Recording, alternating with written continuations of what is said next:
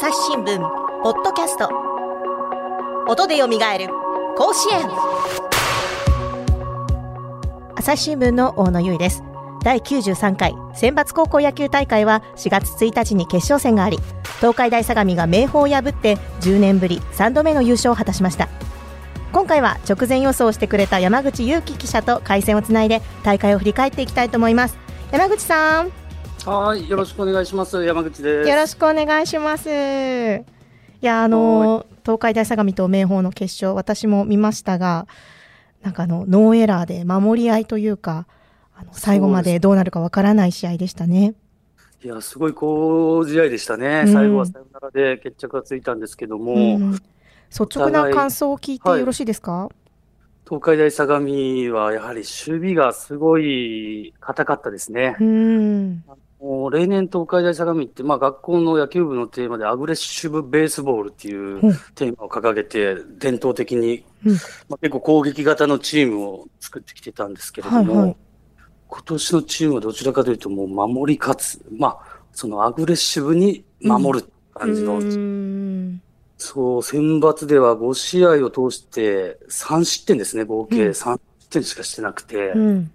それで、エラーも一つだけですね。うん、で、最後の決勝戦も、まあ、無失策で守って、守って、最後の満塁のチャンスでタイムリー、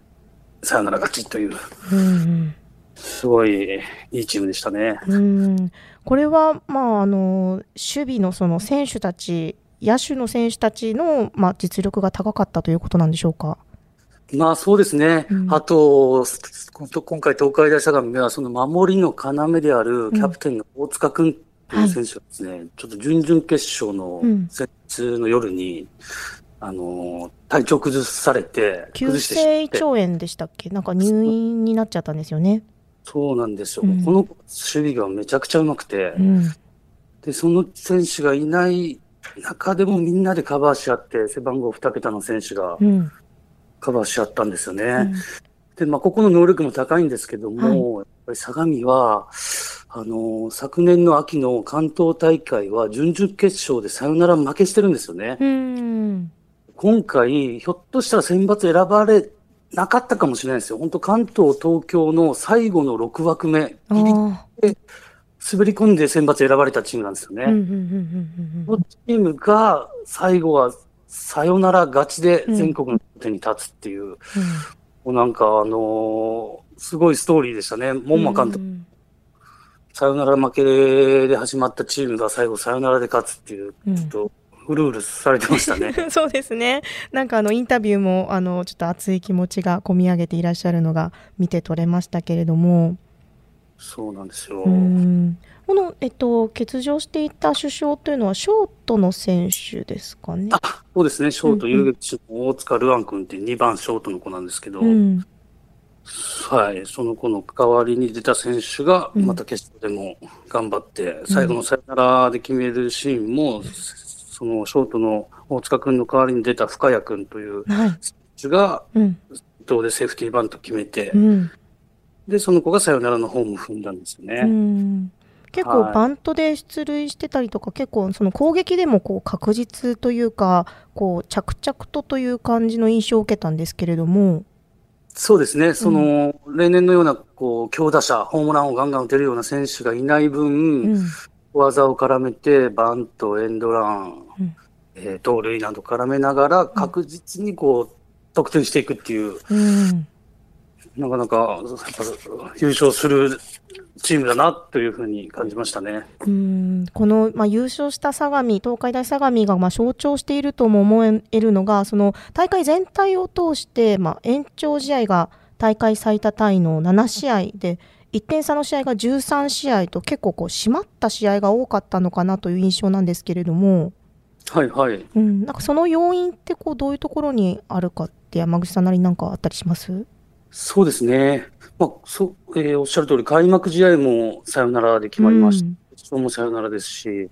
サヨナラで始まってサヨナラで終わった試合、大会だったんですけど、うん、まあ、全体を通して守備、守り、ピッチャーを中心にした守りがいいチームが多かったっていうのは一つ挙げられると思いますね。しても、春の大会、選抜って結構こう、ピッチャーがフォアボールから崩れたり、守りのから崩れて大量失点っていうケースになりがちだったんですけど、うん、今大会はやっぱ、各校、ピッチャーがまずよ良かったですね。で、守備も安定していたから、なかなかこう、失点数も減らすことができて、うん、試合につながったのかなと思いますね。なんかまあ春は投手力って言われるようにこうやっぱりこうエースが引っ張っていくようなチームがまあ例年多めな印象なんですけれども今回はなんていうかまあ守備がしっかりしてるチームが多くってまあピなんだろうエース頼みみたいなチームがあんまりなかったのかなという印象なんですが。そうですね。まあピッチャーは例年の選抜に比べたら全体的なピッチャーのレベルは高かったと思いますね。ええっと、そのただ、一チーム一人の投手だけじゃなくて、背番号二桁のピッチャーだったりっていう、二番手、三番手のピッチャー、二枚目、三枚目のピッチャーも、うん、あのー、高騰できるというか、うん、絶対的エース一人に頼りきるんじゃなくて、複数投手がそれぞれ持ち味を出して高騰するっていうチームが多かったですね。うん、東海大相模もその3人が継投していて、まあ、1、2回戦、そのエースの石田隼人投手はまあ先発しなくて、まあえっと他のあそうですね。抑えに回ってるんですよね。そうですね、先発は1回戦石川君っていう方投げて、うん、で、あと求め君、うん、じゃあ2人いまして、で、石田、エースの石田君は1回戦、2回戦は救援途中から5番して、で、準々決勝、準決勝は先発して、で、決勝また途中から投げるっていう。そうですよね。なんかこうピンチになったら登場してくるっていう感じですごいなんかかっこいい登場の仕方だなと思ったんですけれど。ね、かっこよかったですね。うん、で、おたけび上げながら投げてましたもんね、うん、俺や。そうそう、うん、そうですね。はい。うんうんうん、で、まあ一方でそのなんだろう中京大中京の黒柳投手とか。まあ、手にの立つ投手みたいに、まあ、エースを中心にこう試合を展開していったチームっていうのもあの確かにありましたよね。そうですね。うん、まあ、中京大中京も天理も、黒柳君、達君っていうエースがいるんですけども、まあ、えー、他のピッチャーもちゃんと素晴らしいピッチャーなんですよ。うんうんうん、ただ、二人が飛び抜けてすごい投手なので、うん、やっぱりどうしてもちょっと、ね、うん、あの、その投手頼みになっちゃったところもあるかもしれないですね。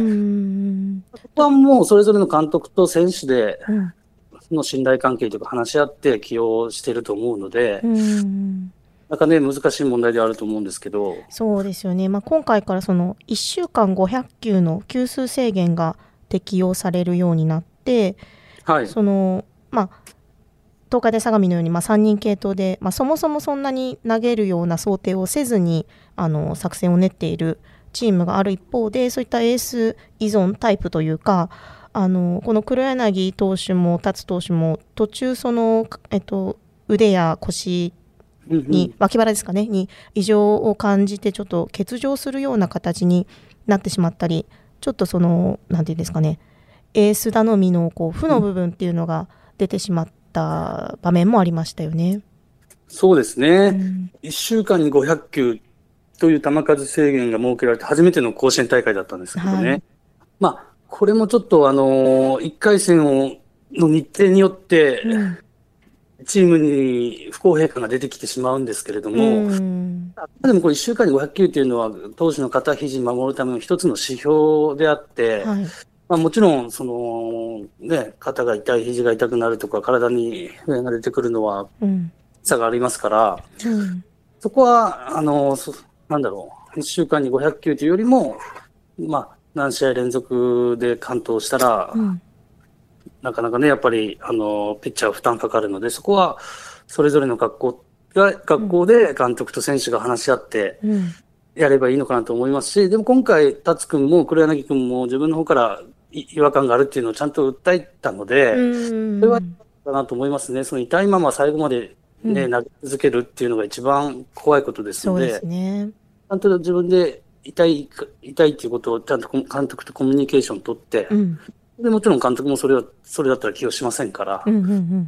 うん、が、はい、あったのは良かったかなと思いますね。確かにそうですよね。あのー、この番組で、あの、過去の名場面を振り返るシリーズを展開しましたが、その中で、あの、例えば、関税のエースだったダースさんとかは、まあ、あの、肩が痛くて怖かったんだけれども、まあ、精神力って高校生のなんていうか若さもあって、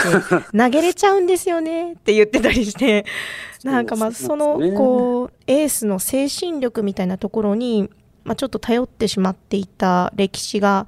ありますが、うん、今回はそういったその監督とのコミュニケーションだったりだとかこう自分の体を自分で守るというようなことがこうエースのを任された投手たちにこう自覚があったということなんですかね。そうですね、それも一つあると思いますし、うん、監督がやっぱりどうしても高校生って監督にどうだ、投げられるかとか、大丈夫かって聞くと聞かれると、うんいけますって、やっぱり言っちゃう選手が、まあ、過去は多かったんですよ。まあ、僕が現役時代とか、うん、もう、そら、自分から投げれませんなんて、試合出れまってはやっぱ言えない環境で、雰囲気だったんですけど、うん、まあ、徐々にやっぱりその雰囲気が変わってきてるなっていうのは感じまして、うん選手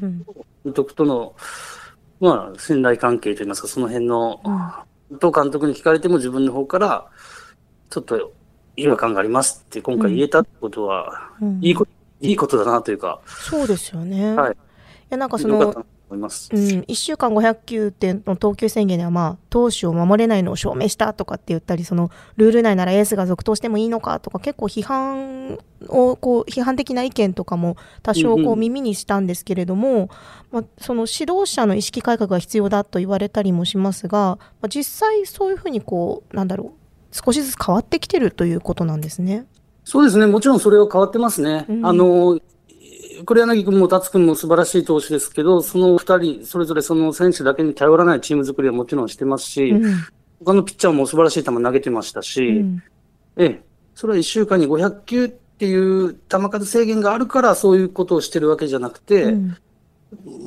それぞれのチームが1週間に500球ということ関係なしに、選手を守ろうっていう意識はすごく感じましたね。うん。いやあのちょっと海外と比べていいのかあれですけどアメリカでとそのジュニア期でそのピッチスマートですかねそのなんかあの投球制限というか、まあ、年齢別の投球数だったり1試合の上限だったりあとはその投球数に対する休養期間の設定だったりとかって結構そのまた違うこうルールが設けられているようなんですけれども日本というか、はい、まあその高校野球のルールっていうのもそういうふうにこうちょっといろんな複雑な設定が必要だと思いますか？うん、そうですね。まあ今そういう議論も始まってはいるんですよ。うんはい、あの実際に、あの、専門のお医者さんだったり、うん、えー、大学の教授さんだったり、うん、で、えー、まあ、冬場にシンポジウムを開いたりしながら、はい、えっ、ー、と、どうあるべきなのか、うんうん、まあ、これ高校生だけの問題じゃなくて、やっぱ、小中学生、アメリカの場合、小中学生の頃からやそういう細かく作ってるんですよね。はい、そうですね。うん、結局、高校生だけがやっても、果たしてどこまで意味がある。あと、試合だけ適用してもどうなんだろうと。普段の練習からやっぱり大事だよねっていう。だから、まあ、これに関しては、今、議論をこう進めている最中ですよね。確かに、はい、あのー、選抜その名場面の振り返りのシーンでも登場してくれたあの智弁和歌山の監督がまた高塚投手について、はい、まあ、もしその故障もなく、えー、そのまま卒業後も野球を続けていたらあの楽天の田中投手マー君のようなあの、うん、重みのある投手になっていたんじゃないかというようなことを話していたんですけれどもあの、まあ、そういったそのなんだろう故障を抱えてこう未来がなくなってしまうというのもできる限りこう避けるようなこう高校野球生活が送れるといいですよね。そうですね。やはりそれが一番ですね。将来がありますからね。そうですよね。やっぱり高校生、甲子園、甲子園、甲子園って、うん、目標に掲げながら、しますけど、そこはしっかり将来もあるんだぞというのをね、ちゃんと指導者の方が言い聞かせながら、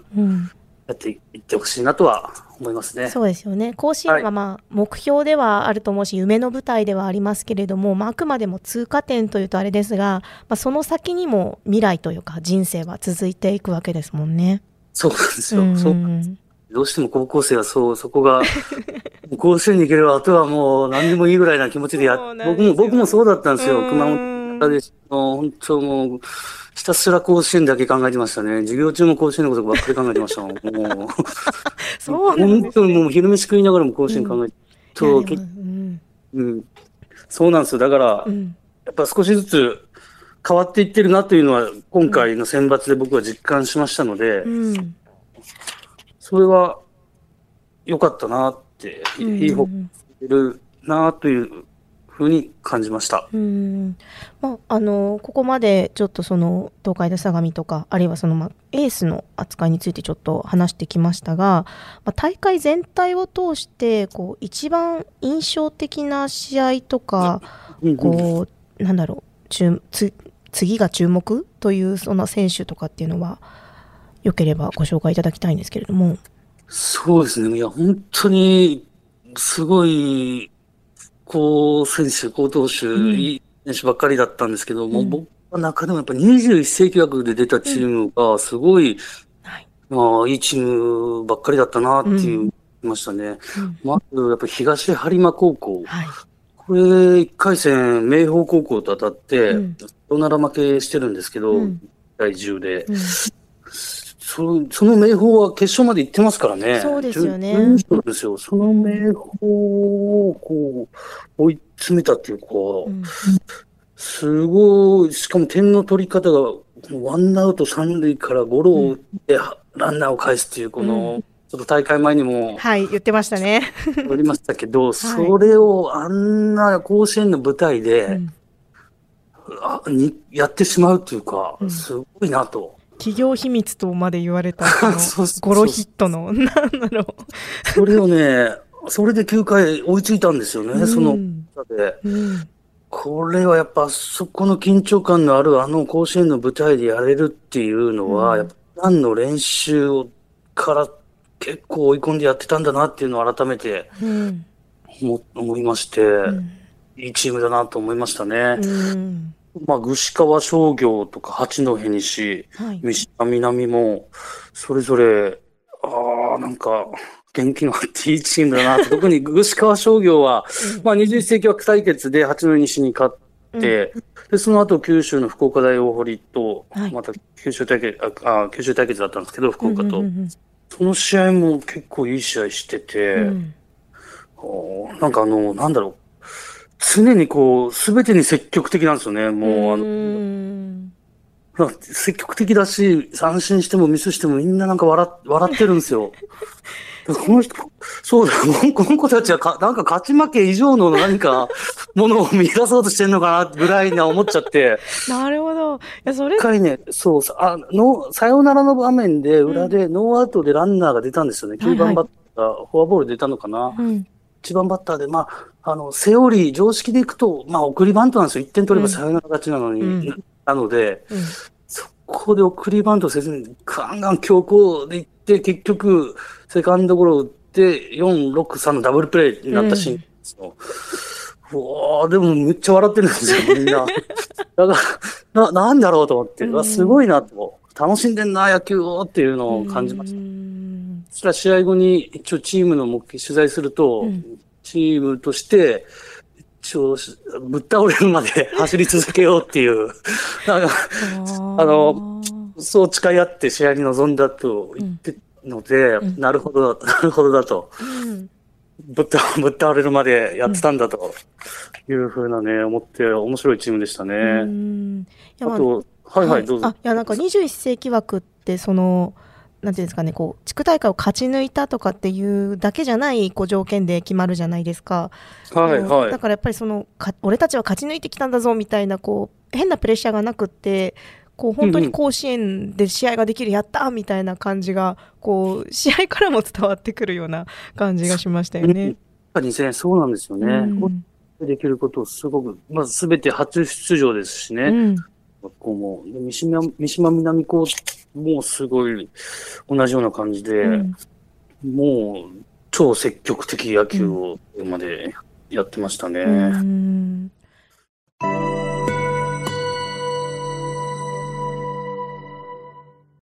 朝日新聞ポッドキャストニュースの現場から。世界有数の海外取材網国内外各地に根を張る記者たちが毎日あなたを現場に連れ出します。音声で予期せぬ話題との出会いを。朝日新聞ポッドキャスト。ニュースの現場から。やっぱりそのコロナの影響で、まあ、春夏とこう中止になった後のその2年ぶりの選抜大会ということでやっぱりこうなんていうか高揚するような部分気持ちがこう高ぶるような部分っていうのは見て取れましたか？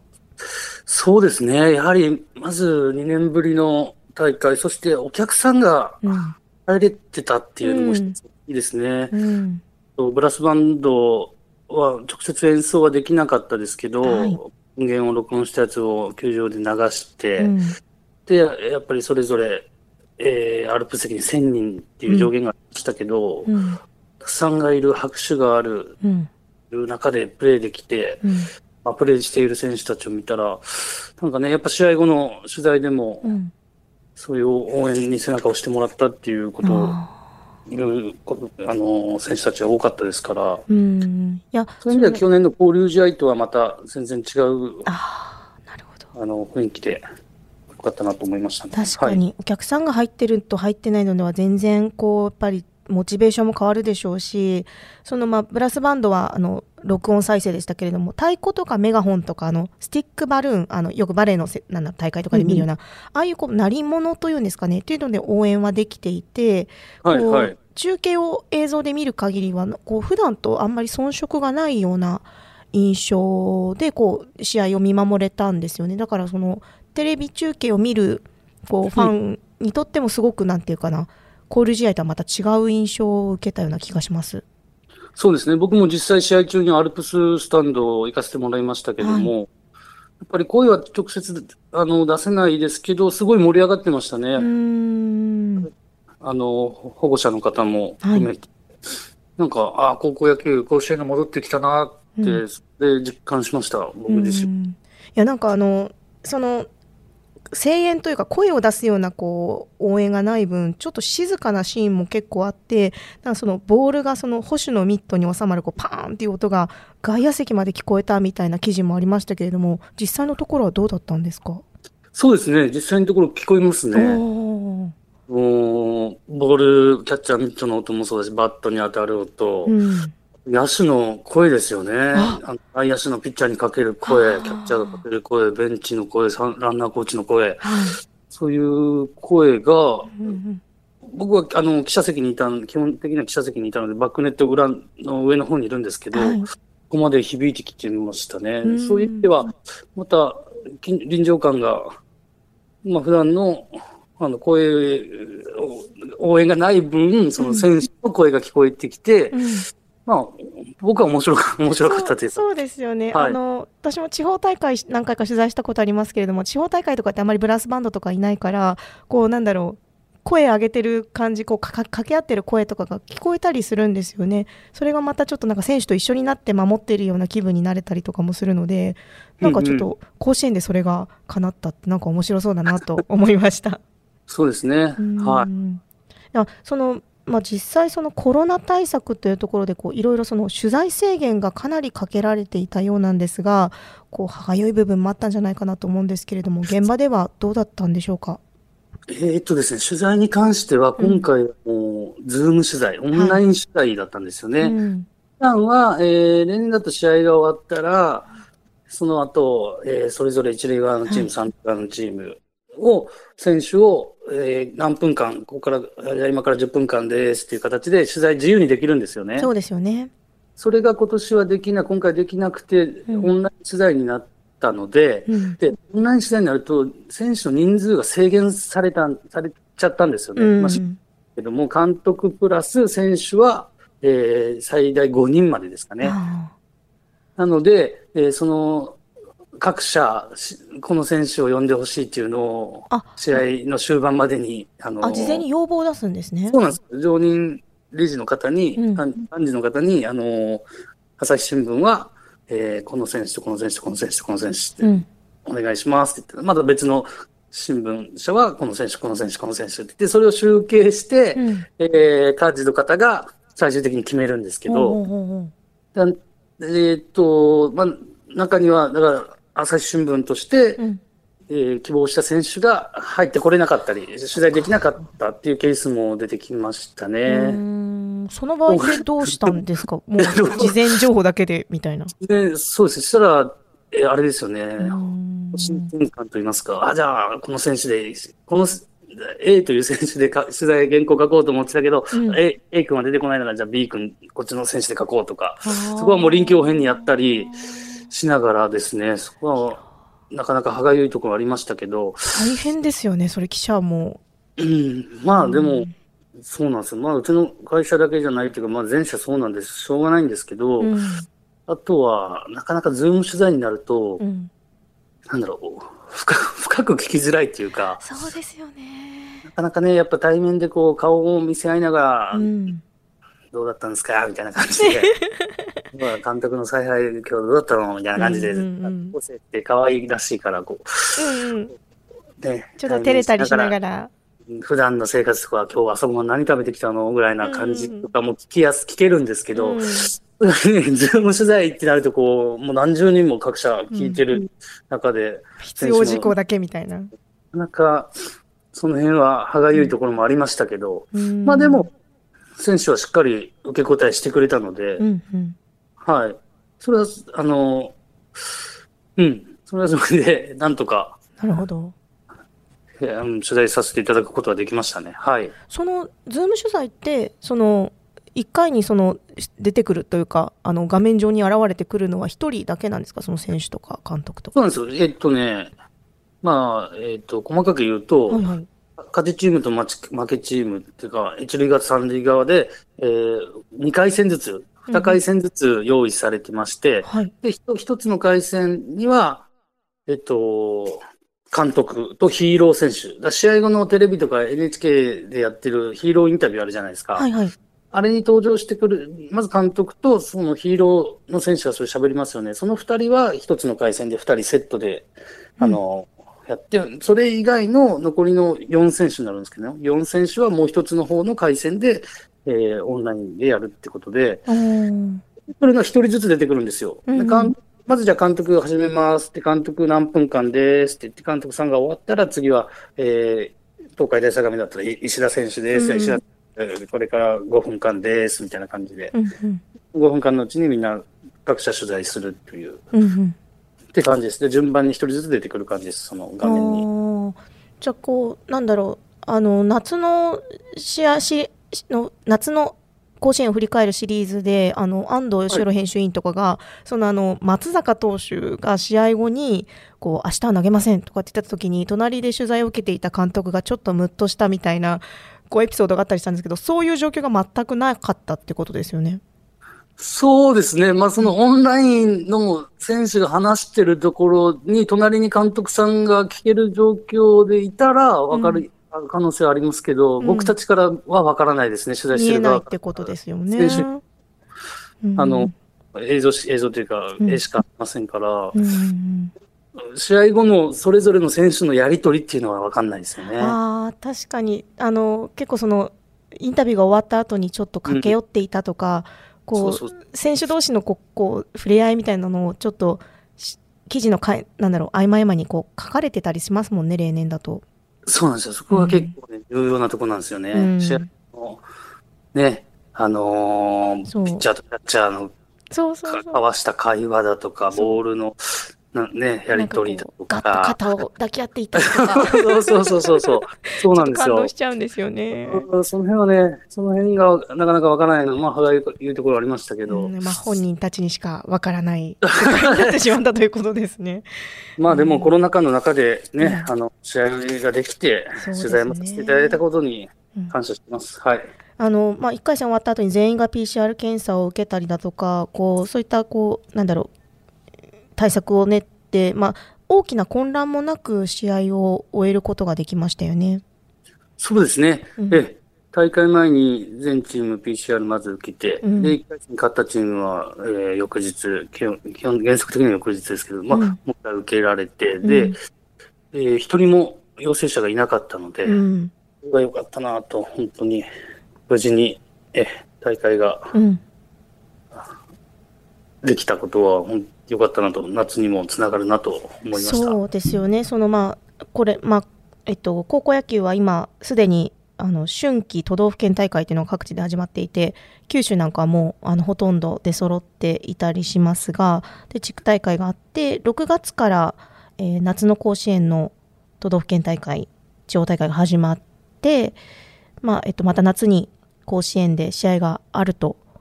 思われますが、はいまあえっと、今後にその、まあ、つながるようなこういろんな課題も見つかったんでしょうか？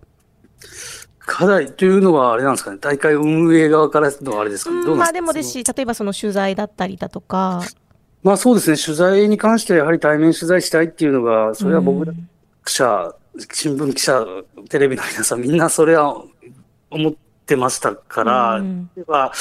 ね、このコロナ禍がね、あの、好転して、なんとか、選手を対面取材できる状況に夏にはなってればいいなとは思いますね。それが、うん、まあ、何よりもまずちゃんと、ね、去年夏も甲子園ありませんでしたから、うん、2年ぶりの夏の大会が、ちゃんと無事に開催されることが、一番だと思います、はい。そうですね。いやあの直前予想山口さんやっていただきましたけれども、はい。はいはい、あそうですね、のちょっとここで答え合わせ的なことを やって答え合わせそうですね。はいどうぞどうぞ。あの、うんうん、まずはその本命に掲げていた仙台育英がああいいチームでしたね。はい敗退してしまいましたが。そうですね。すごいいいチームでしたし、うん、のプレーを見ていても、うんいや、これは1、2回戦見て優勝十分ある、あり得るなって僕は思っていたんですが、うんはい、なかなかやはりね、高校生、うん、他の高校も、やっぱ一冬越えてみんなやっぱ成長してたなっていう、うん。僕の言い訳なんですけど、はい、仙台育英ももちろん素晴らしいチームでしたけど、仙台育英の勝った天理高校もまた、達君も素晴らしいピッチングしましたし、まあなんだろう、あのー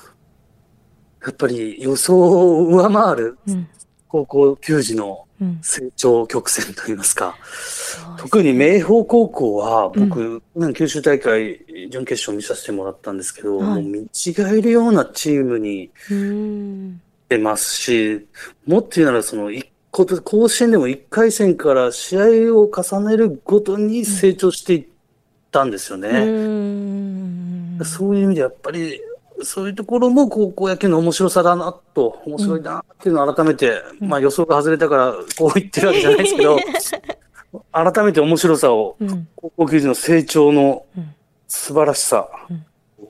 実感しました。うん。いやその仙台育英はその、まあ、東日本大震災から10年の節目っていうのもありますしそのえー、監督が2018年秋に打ち立てたその1000日計画その、はいはい、まあ、全国制覇するための計画っていうのが、まあ、集大成を迎える春だったということだったんですけれどもその辺のところっていうのはどうだったんですかね、はい、いやもちろん優勝を目指して、うん、で、えー、選手宣誓をしたキャプテンのはい、あの島貫君も素晴らしい選手宣誓で、うんうんだったんですけど、うん、まあなかなかね、これは勝負、勝負事なんでね、そうですね。まあ千日計画って言って、そんな千日でうまくいかないことももちろんあるんで、この悔しさは、すごい、やっぱ夏に向けて、相当練習して夏に向けて今やってるんじゃないかなと思いますね。そうですよね。いや、実際その、あのー、このシリーズの最初に配信した上層学院の、あのー松林部長が出てくれた回とかだと、はい、松林さんもなんだろう春の選抜はそもそも出場できていないし5月になるまでは首相でもなかったのに、はい、その夏急成長を遂げて、まあ、甲子園を制覇するというようなチームもありますからね。実際その仙台育英ももしかしたらそういったチームにこう勝ち上がってくるかもしれませんもんね。もうもちろんそうですし、今回選抜出た32校以外の、うん、この学校はそれぞれのね、うん、あの、学校妥当で、絶対夏にはうちが出て甲子園でやると思って、みんなやってきますから、うん、そそのね、あの、井上記者たちの代の、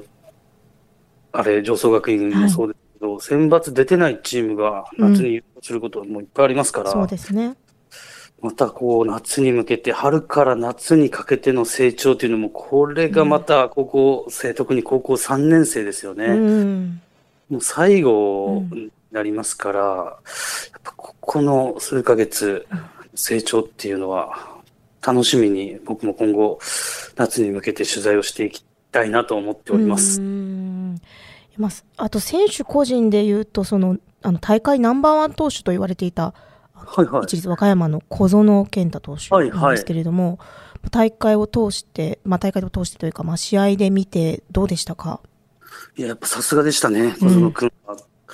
球も速いですし、うん、返球も切れますし、うん、状況状況に応じて、今どういうピッチングをしなきゃいけないのか、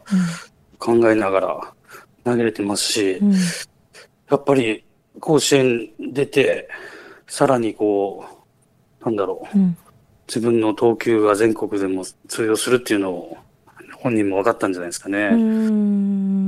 まあ、プロ野球のスカウトの方もたくさんいましたけど、はい、やっぱり小園君、いいピッチャーだねっていうことをみんなおっしゃって。やっぱりスカウトの方々っていうのはそういったその選抜からもう注目をして夏の成長とかをずっと見続けているような感じなんですかね。そうですね。もっと言うならもう選抜より前からもう注目している選手には、うんずっとマークしながら、追っかけてますよね。で、選抜になると、こういう全国大会になると、まあ、あの、各球団、チーム組んで何人、2、3人ぐらいですかね。うん、あのバックネット裏で、それぞれメモを取りながら、うん、一応全チームを見てますね。うんいや、なんか、そういったプロ選手になるような選手が、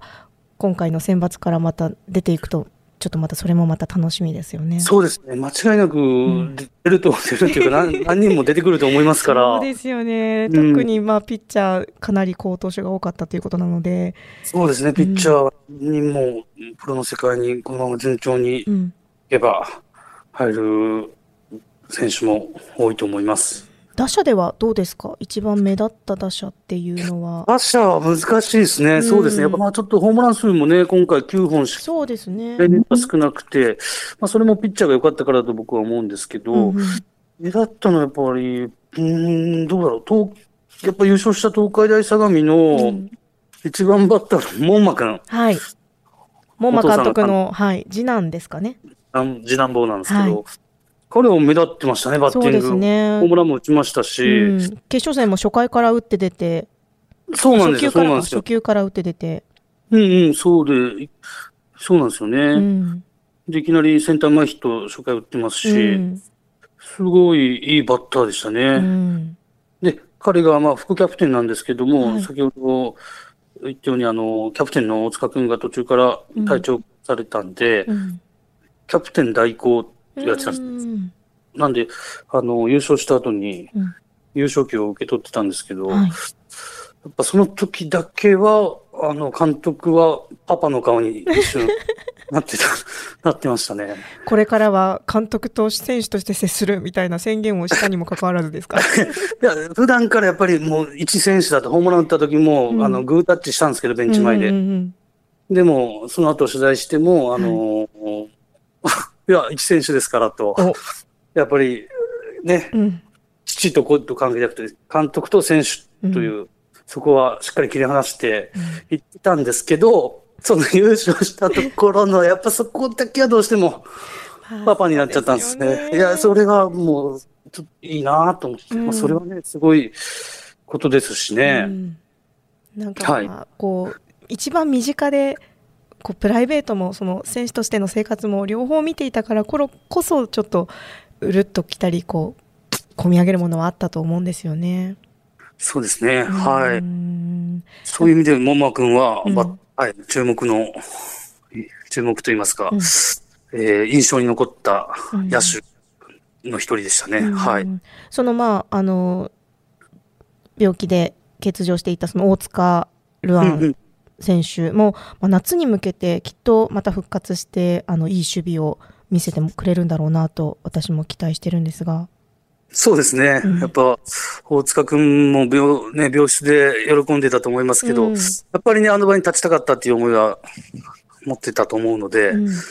まあ、夏に向けて、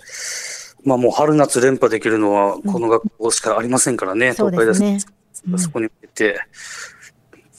えー、はい、やってくるんじゃないかなと思思いますね。いや、ちょっと夏に向けて、ますます楽しみが増えたと思います。そうですね、はい、僕も夏に向けて、もうすぐ夏やってきますからね。そうですね、あっという間ですもんね。もう桜も散りましたしね。はい、もう春も、春ももう、そう、先ほど言いましたように、はい、大会始まってますし、うんうん、で、すぐ地区大会があって、はい、で、夏ですから僕もしっかり、球児たちの成長を、これからも追っていきた、追っていけたらなと思っております。いや、今日はちょっといろいろ楽しい話をありがとうございました。いえ、こちらこそありがとうございました。またよろしくお願いします。はい、よろしくお願いいたします。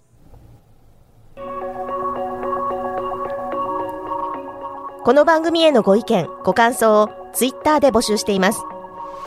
ハッシュタグ、朝日新聞ポッドキャスト、もしくは、ハッシュタグ、音で蘇る甲子園でつぶやいてください。それではまた次回お会いしましょう。